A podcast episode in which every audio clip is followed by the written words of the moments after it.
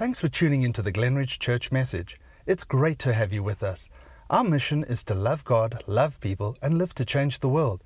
If we can help you in any way at all, feel free to reach out to us on hello@glenridge.org.za. Well, it really is a privilege.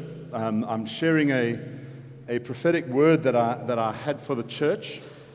And as I mentioned, I did preach it this morning, so if you were here this morning, you're going to be all Hiltoned out by the end of Sunday.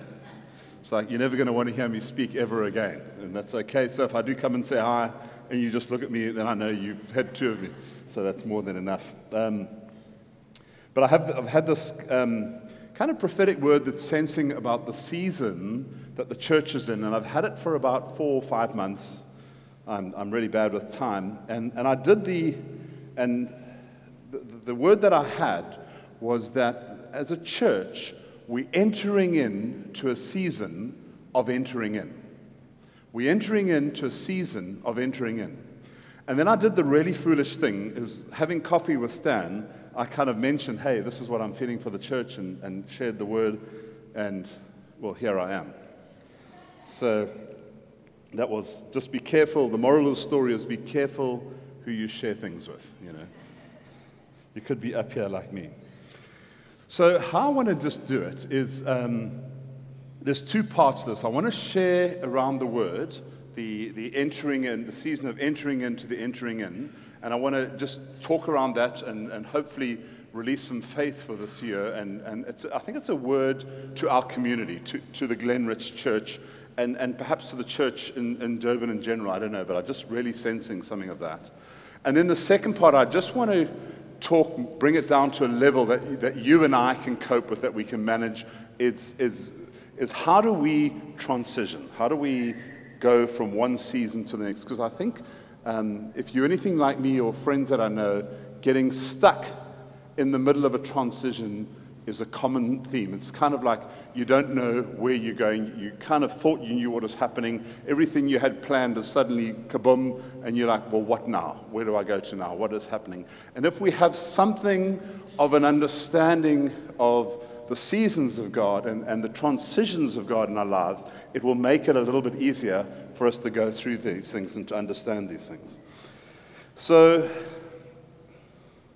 you know, before I want to just honor I've got my two elder daughters here coming to listen to me. So I'm going to make them stand up and say hello. Come on. Come on, girls.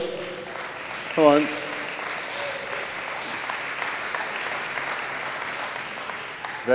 Come on, Julia. They're both single. We're starting the bidding at 5 cows. Okay. I'm going to be getting a lecture all the way home. I tell you, I'm in big serious doo-doo. That's okay. I've been there before. I'm used to it. I can manage.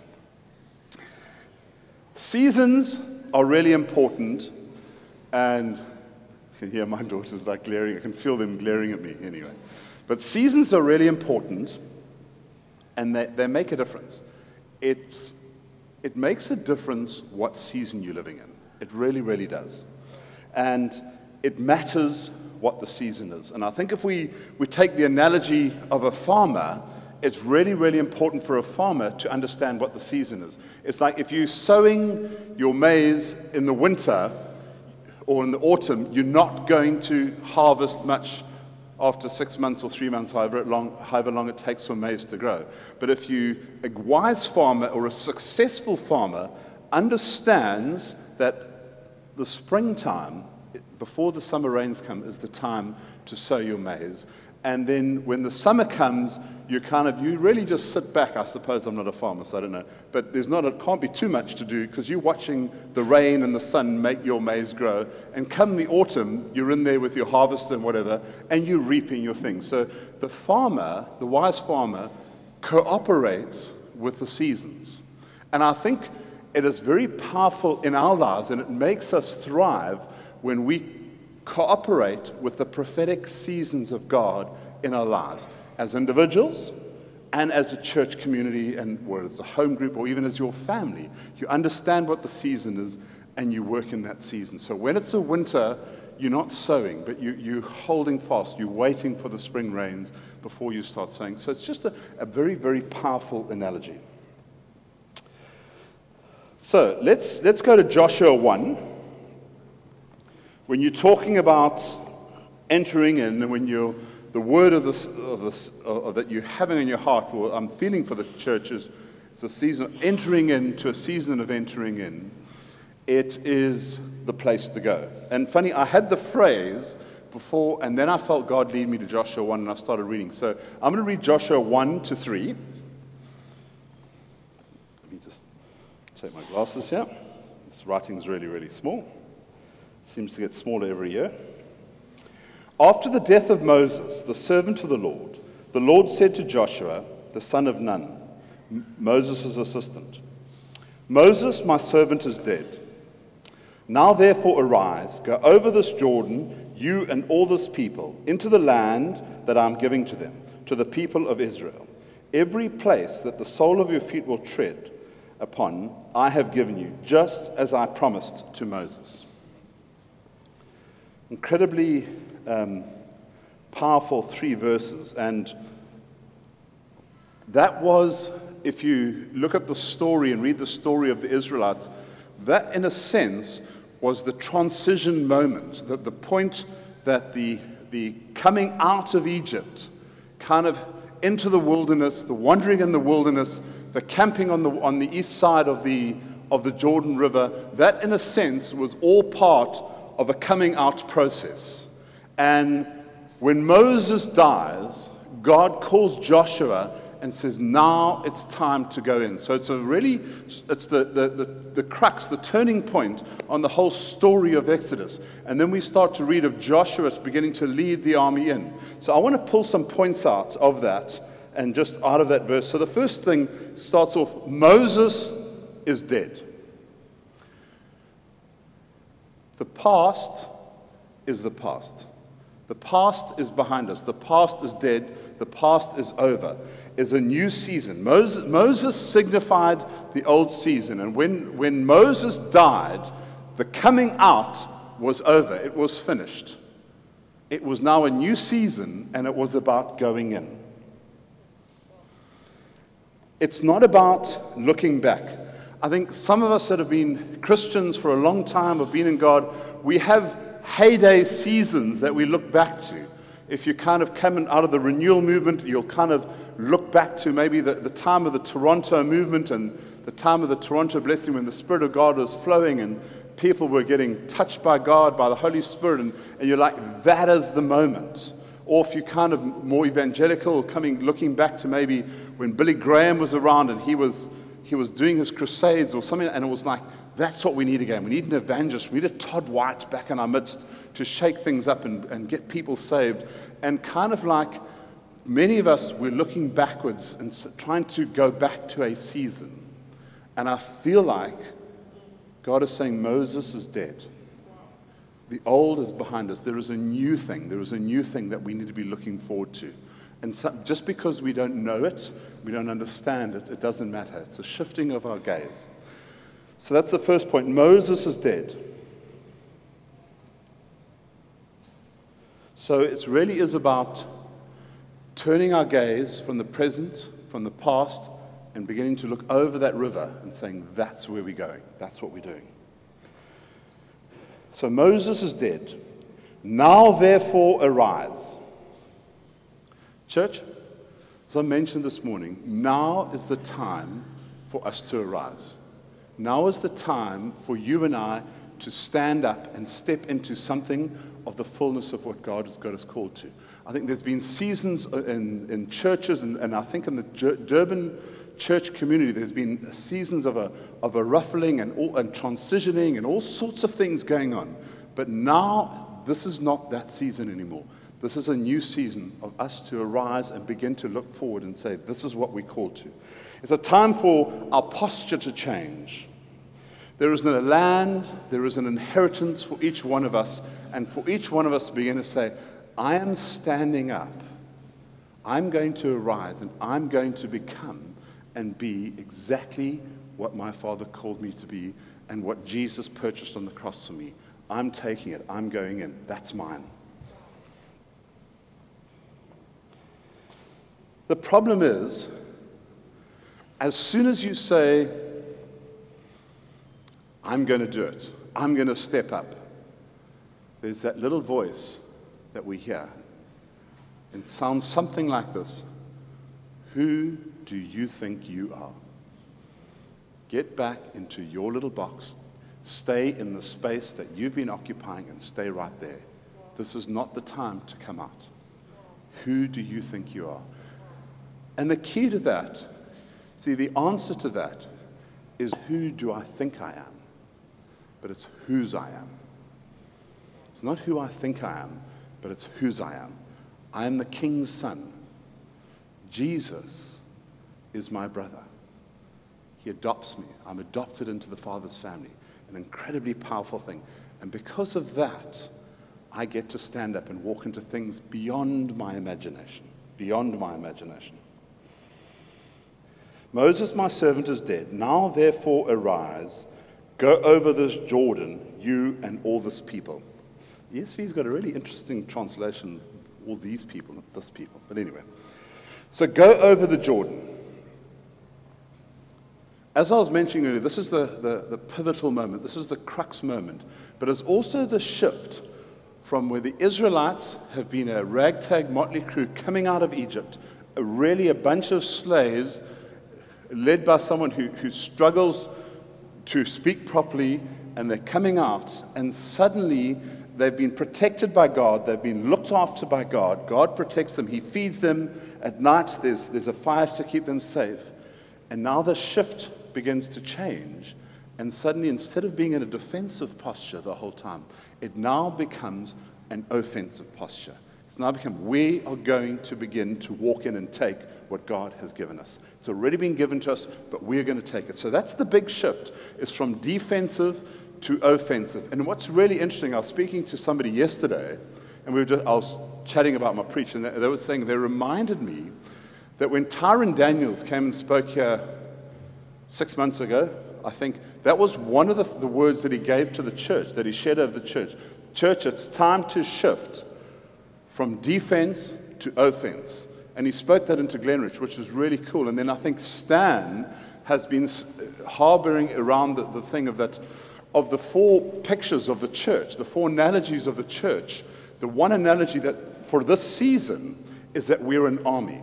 We're an army going in, and which really, to be offensive, you need to be an army. To be on the attack, to be taking forward, it's not the motley crew that's coming out, it's the army that's going in. And I think this is a season for us to begin to be militaristic, not in a strange and odd way, but in a spiritual way. Saying, this is what God has given me. I'm arising and I'm going to I'm crossing over into what He has given me. And so that works for a church, but it also works for us as individuals. God has something for us. He has something for you. He has something for me. And sometimes there's a responsive faith that says, I'm going to take what He has given me. I'm going to begin to step, and He is going to unfold it. The interesting thing is, if you read the text, I'm sure all of you are familiar, or most of you are familiar with it, is that when they decide, they obey God, they begin to pick up, and they're going to cross. The first thing God does, they don't even have to wade through the Jordan. He parts the river again. He parted the sea, now He parts the Jordan River. So they cross the Jordan River on dry land. They arrive at the first big city, which is Jericho, and most of us know the story from Sunday school. They didn't even fight a battle. They're literally mopped up. And slowly things begin. If you read the text in a kind of a meta way, you begin to see that God slowly sets them up, prepares them. As they become better and better fighters and better hearing God, He sets things up for them. And it's the same for you and I. As we respond in faith in baby steps, He begins to do things for us. And as we get more and more into this and more understanding how He works, He opens doors and we step into that. Very, very powerful.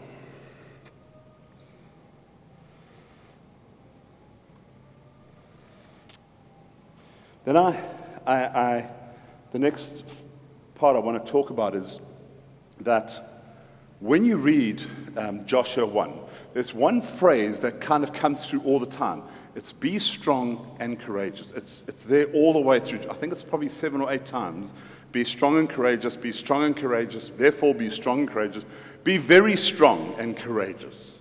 And then even when Joshua begins to pull his people together and say, right, we're going to cross over, they say to Joshua, they echo what God's saying, Joshua, you need to be strong and courageous. And it's a theme, and I think that's a theme for the season. It's a time to be courageous. It's a time to step into places we've feared to step into. It's a time to begin to unpack boxes in our lives that we've been scared to unpack. It's a time to go into rooms that we've been scared to go into. It's the time to begin to do things we haven't had the courage for in the past. You know, it's kind of like when you're in the right season, when you're in a season of, when God is declaring this is a season to be courageous, when you are courageous, you're cooperating with what heaven is doing, and it's easy. It's like swimming downstream as opposed to swimming upstream. When you're in the season of what heaven is doing, it becomes easy. Now is the time to be courageous. Now is the time to step in. And then on to verse 14. When the Israelites were camped, they were on the east side of the Jordan River, and that was the land that God had already given to two and a half tribes. There was the two, I can't remember the names, and a half tribe of Manesh or something like that. I can't remember offhand. And they already had their land before they crossed into the Promised Land. Since they had their land on this side of the river, and so the other tribes, other 9.5 tribes, they had to go across and begin to take their land. But what God said to those two tribes is, you can't stay here and have your land and live in peace while your brothers and your sisters still have to fight for theirs. So grab your swords and get over the river with them and go and fight for them. When everyone has the land that they need for their inheritance, then you can go back and live in peace with your families. And I feel like that's a key for this season, is that we are going to be fighting for each other. We're going to be fighting for each other. We're going to be fighting for destinies. We're going to be speaking courage into people. We're going to be setting people up. We're going to be pushing in and backing people in prayer for what they have in God. And I really, really feel that this is going to be very, very powerful. I want to say, too, that if you don't have an understanding of what God has for you at this moment, if you don't like, oh, this is what God's called me, I'm going to be pressing into this, that's the land he's got, that's the spiritual space that he's got for me, I'm going to go and take that, I'm called to be a prophet, or I'm called to be an evangelist, or I'm called to make millions for the kingdom. If you don't know what you have, there is a solution to that, is that you back other people that know what God has for them. And you fight for them when you don't know what you've got to fight for. As you fight for them, God will give you what you need. And the beautiful thing too, is that whatever they enter into is part of yours, is part of your inheritance as well. It's counted towards you. It really is counted towards you. And you know, I've had people in my life that have backed me when it doesn't look like he's a horse you should be backing. You know what I mean? And they've fought for me, they've texted me, invested in me, prayed for me, put the mileage in for me when I've been through tough times, and in a sense, so everything I walk into is part of their inheritance as well. And in fact, there's a man here today that has done that. So I'm in the space of embarrassing people, so I'm just going to embarrass them as well. So I'm going to be in the dog box all around, you know. I'm going to have to be ducking and diving for the next week or two. But Matt Copeland, why don't you stand up? This is a man that has huge land of his own to take. But he understands what it is to fight for other people and to make sure other people walk into that. So keep standing. Haven't finished with you.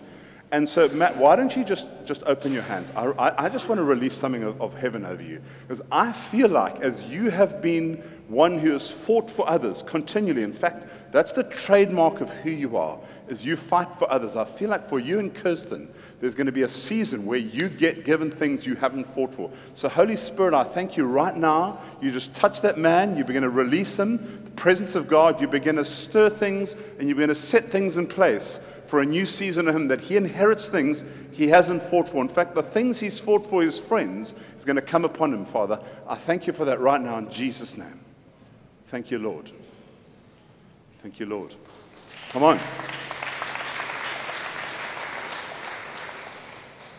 Let me say this on that note.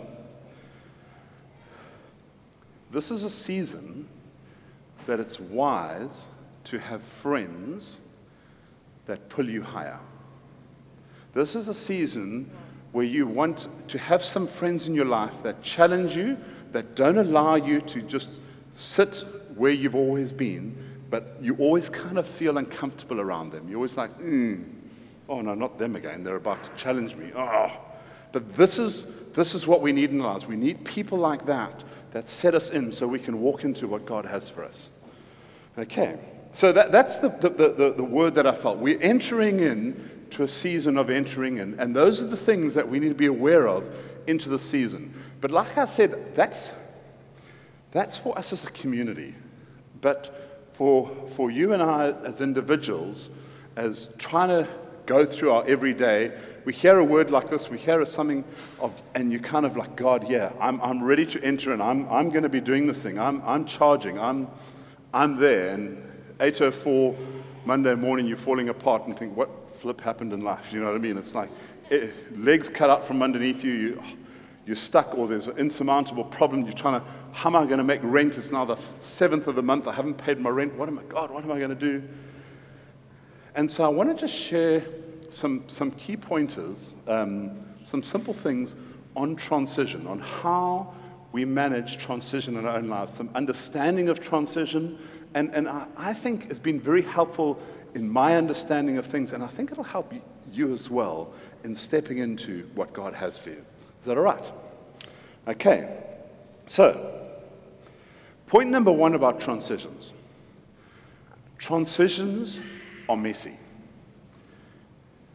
It's kind of like, as I was sharing this morning, it's like the birth of a baby. It's just not pretty. No matter which way you look at it, it's not pretty. Don't believe anyone who tells you anything else. It's not. It really isn't. And you see, the thing is this, is that the Father's processes for our lives are not always the same as our processes for our lives. We have an understanding of how we want things to work out, but God knows what we need for the shift to happen in us, for us to go to the next season. And so things don't always match. It's not always understanding, this is where I am, this is what's happening. Sometimes your life can just look like one big mess and nothing's coming together, and you're like, God, what's going on? That's the moment you need to step back almost into your Father's arms and know that his processes are sufficient. He really does know what he's doing. He's really good, and he's good towards you. And it makes life easy when you trust him.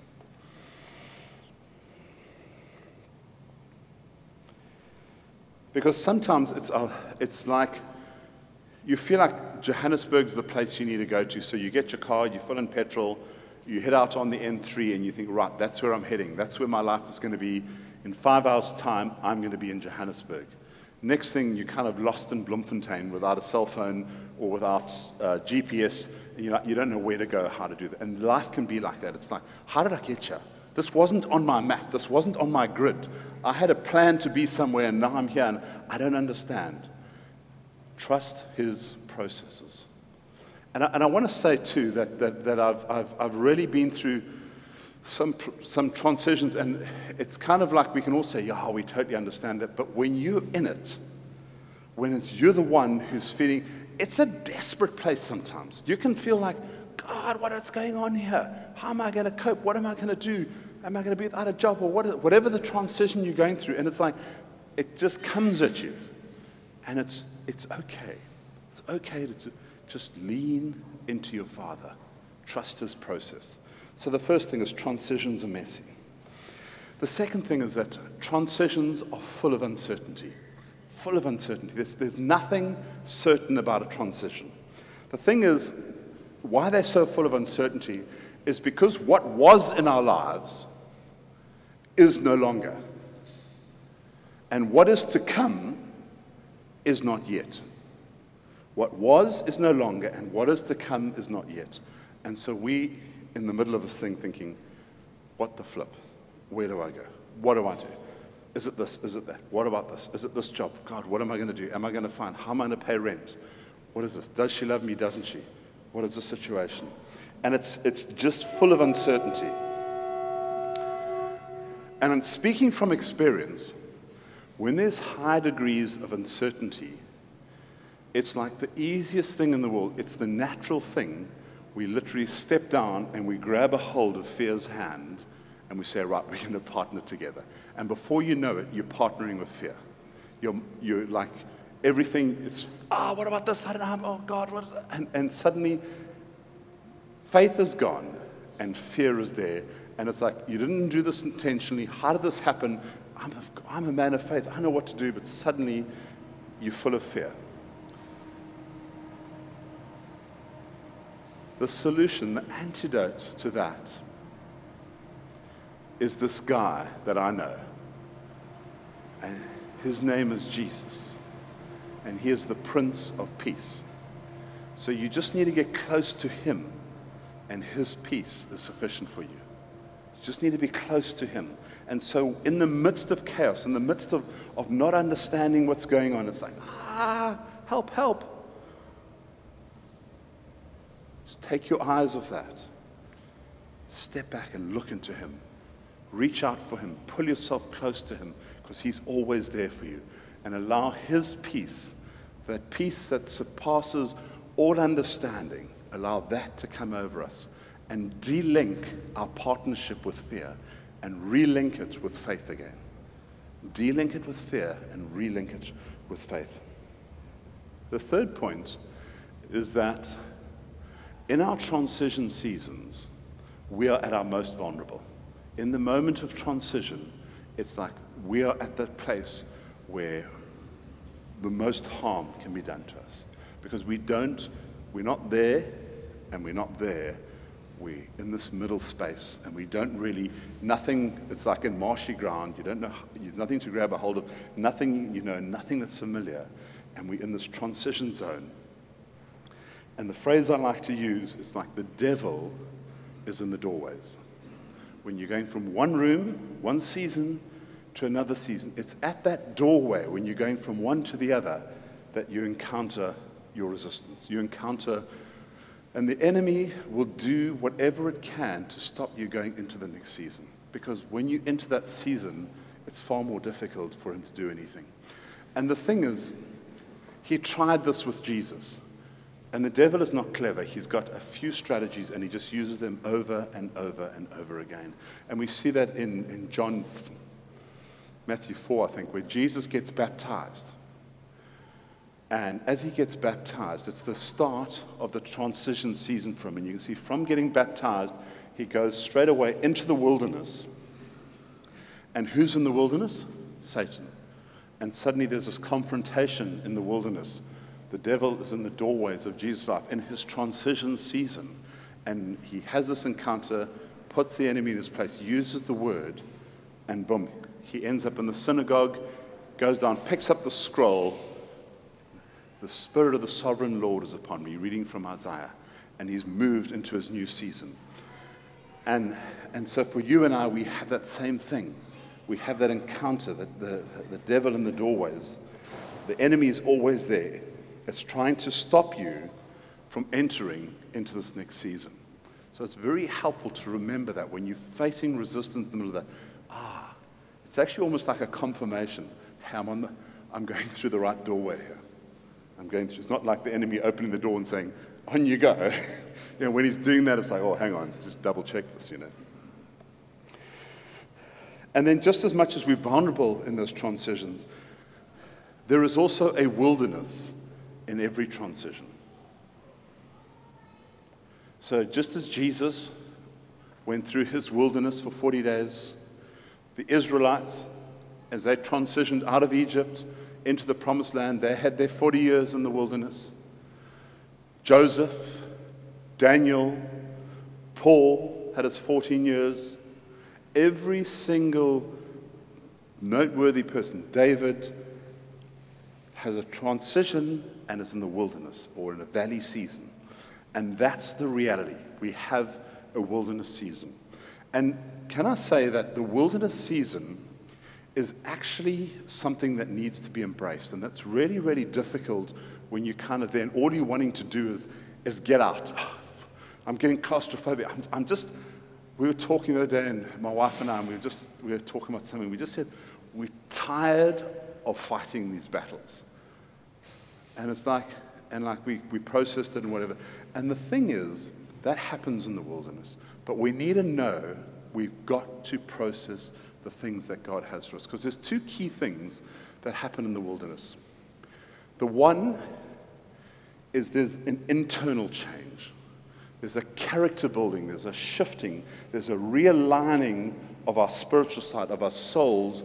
It's preparing us for the next season. It's setting us up. It's building our character for the next season. And so if your next season is a powerful and a victorious and a big season, there needs to be a lot of shift and a lot of change and a lot of realigning. Otherwise, you're going to come undone in the next season. You know, a lot of people can pass the test of poverty and tough times, but most fail the test of abundance. And so we need to walk through these wilderness seasons really, really well. Because it shifts us, it enlarges us, it lines us up, it sets us up to be able to manage and thrive in the mountaintop seasons. And then the second key thing that happens in a wilderness season is that your idols are exposed. So just like when the Israelites were in the desert season, next thing, boom, up pops this golden calf. Hey, where did that come from? It's an analogy for each of us that when times are tough, it's to your idols you go. So it's like, when you're like, if I could just have this, if we could just have that, it's when times are tough, in the wilderness, it's always to your idols. Who do you go to seek comfort? That will tell you what the idolatry is in your life and what needs to be dealt with and exposed and adjusted. And those two things happen in the wilderness. You know, many, many years ago, I mean, I loved... Jan preached last Sunday evening, really, really great preach. And she was just talking about their season of struggle, of financial struggle. And it reminded me, when Kate, who's over there, she was a little girl. And we had started a business, and what had happened is my wife had stopped working. We decided she was going to stop working and stay at home and look after the kids. That was the decision that we made. And then things went a little pear-shaped, and suddenly the business wasn't doing too well, and like everything just kind of unraveled. And so Kate got sick, and we had just enough money to do the doctor thing. So we did the doctor thing, got the medicine. That lasted a week, and she just after that she got sick again. You know, the fourth time in about 6 weeks, we just literally had no money, and it was like, God, what is going on here? And then it kind of like, I think the only food we had in the house was a bag of rice. You know, I'm just not a rice fan, period. You know, it's like, and like, we're like, God, what is going on here? And that night, that afternoon, we were like, it was like the turning point. It was the end of the end. It was like, what? Well, God, if you don't come through now, we've kind of like, rice it is, you know. And the thing is that even cut off our electricity, but I just flicked it back on again. Without, I must confess, it was really bad of me, but anyway. So, times you do what you do. And so we're kind of sitting there, and next thing the doorbell rings. And it's this arbitrary friend of ours, but we didn't really know very well.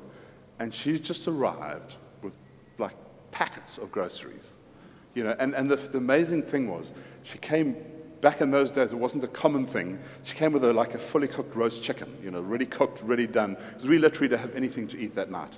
And you know, during that time of that financial wilderness season, it was horrible. I'm not going to lie. It's got a whole lot of adjectives that are just not appropriate for church. But you can add whatever, you know. But the thing was this. When we were out of it and we looked back, you know, with the benefit of hindsight, it was one of the most precious, precious times, because it was like, Jesus, it's you coming through or we bust. There was a purity to our faith. It was like, it wasn't complicated. It was like, and it was just be able to trust in him, because there was nothing I could do. There's nothing we could do. It was him or nothing.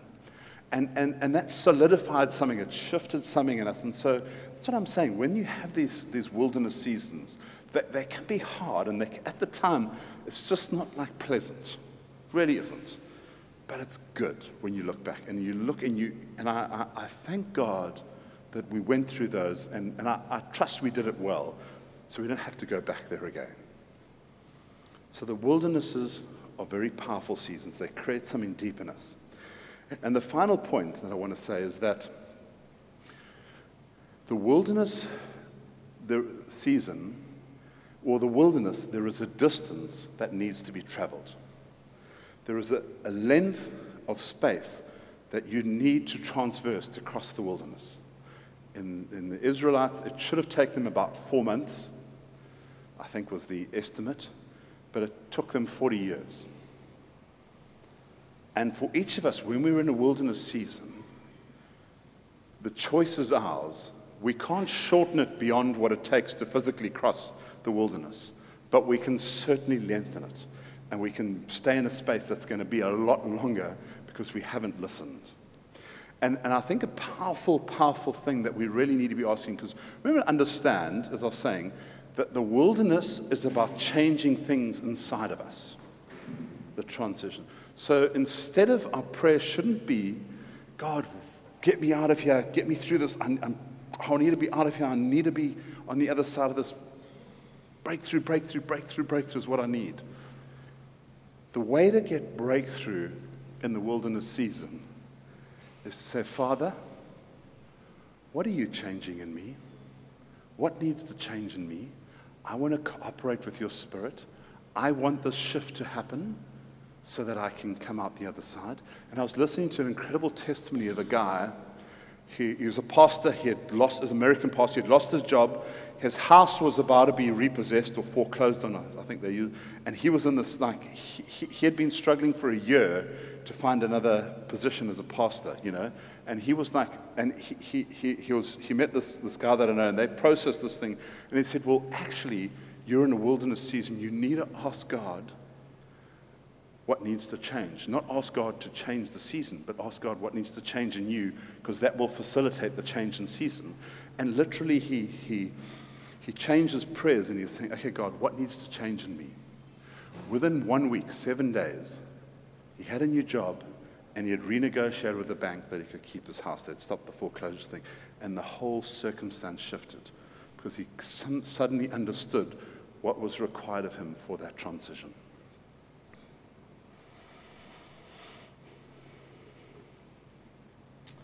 So I want to pray for us. I feel like, you know, when you share a word like this, I think there is an anointing in the room to help us break out of the circumstances that we're in. Because I feel like there's people here that have kind of been stuck in a cycle. They've been in this transitionary cycle, in this wilderness, in this mountain cycle, and they're stuck. And it's like, God, how long do I have to stay in this space? How long until I want to go out? And I feel like there is an anointing this evening to break that. I also feel like there's this breakout of cycle anointing, and I also feel like there's a breakthrough anointing for people to break in to the next level.